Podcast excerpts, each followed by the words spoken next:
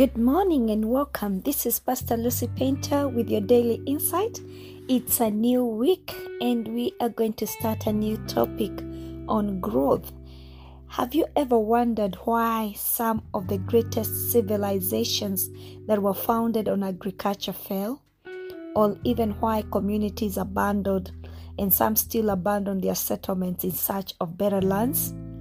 Why entire communities were wiped out by drought when they had a history of successful agriculture for centuries? Some of these civilizations fell because the soil they were relying on became so degraded that it could not support any more meaningful farming. Soil, as a critical and original source of nutrients for crop, is a part of any successful agricultural undertaking. The healthiest soil produces most food. For a farmer, the aftermath of a failed crop is devastating. After investing so much on preserving a seed of the highest quality, you expect a good yield, a good harvest. The discouragement when such seeds not only fail to bear any fruit, but just get eaten by rodents and birds before they could even germinate is untold. One could give up all hope of ever sowing in that land again. No one would want to waste their seeds on a land that seedlings wouldn't get their radicle primary root through. The Bible in the book of Matthew, chapter 13, 3 to 4, tells a story of one such farmer, as was narrated by Jesus in the form of a parable. Later that same day, Jesus left the house and sat beside the lake. A large crowd soon gathered around him, so he got into a boat. Then he sat there and taught as the people stood on the shore. He told many stories in form of parables, such as this one. Listen, a farmer went out to plant some seeds. As he scattered them across his field, some seeds fell on a footpath, and the birds came and ate them. I know you've heard this parable of the sower, and you realize that even though this parable is referred to as the parable of the sower, it does not focus on the sower as much as it does on the fate of the seeds and the types of the soil. In verse 19, Jesus proceeds to explain the meaning of this part of the parable. He tells the disciples that the seed that fell on the footpath represents those who hear the message about the kingdom and don't understand it. Then the evil one comes and snatches away the seed that was planted in their heart. You see, the ground on which the seeds fell was so hard that the seeds could not sprout, and they ended up becoming nothing more than food for the birds.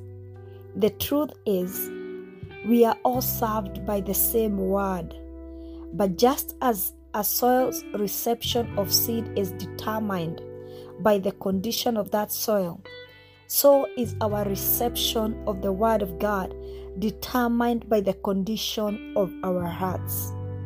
For most of us, upon hearing the Word of God, our reception of it, even when it may appear joyful, is usually superficial. We hear the Word, but we do not understand its proclamation.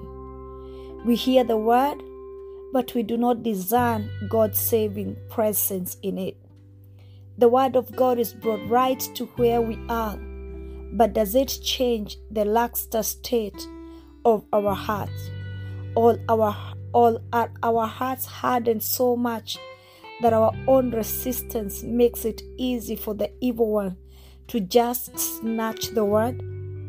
Does the word of God has effect on us or because we may have hardened the very core, the very center of our commitment, because we may have hardened the center of our will and actions so much that we may we become blind to God's purpose for our lives.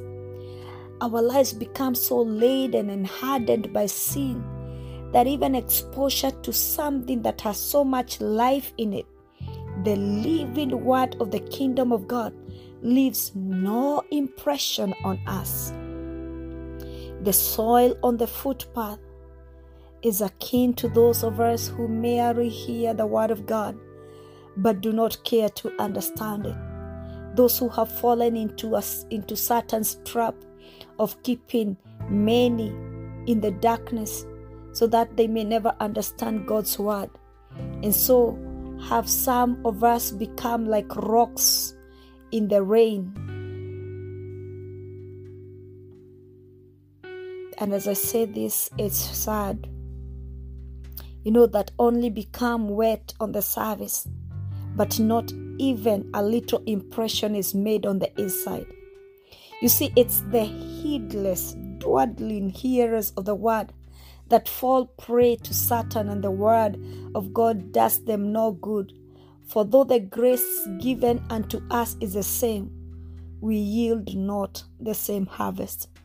For those who are like the soil on the wayside, do not let the word grow into them. And as others become fathers, others young men, others children, this bear no fruits whatsoever. They remain as they were before they heard the word, because their hearts are like unplowed, unturned hard soil into which no seed can sink. We need to understand that hearing the word of the Lord is just but the beginning of the journey towards salvation. A lot happen in between that determines if we will bear any fruit. The state of our hearts, the environment we are in, and our efforts after the word of truth has been sown unto us affects how and if the word will grow in us and yield any fruit. You know, the sower, who is the Father, knows the right time of sowing. He comes bearing the seeds of choice, the seeds that holds our salvation. May you ready your heart to receive the word of God. May you not harden your heart and let the devil steal it before it could take root in you. May you allow the word of God to be sown into your heart, to grow in you, and to grow into fruition. May you purpose to hear, to receive, to understand the word of God.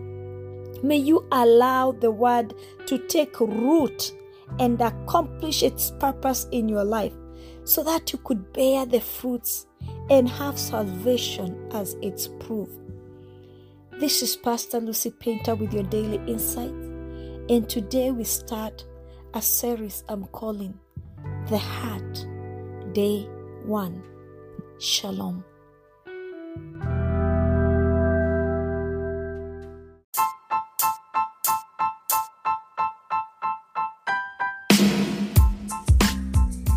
Thank you for your continued support and encouragement to the making of the Daily Insights, reaching an average of 60 people a day with over 10,000 total plays.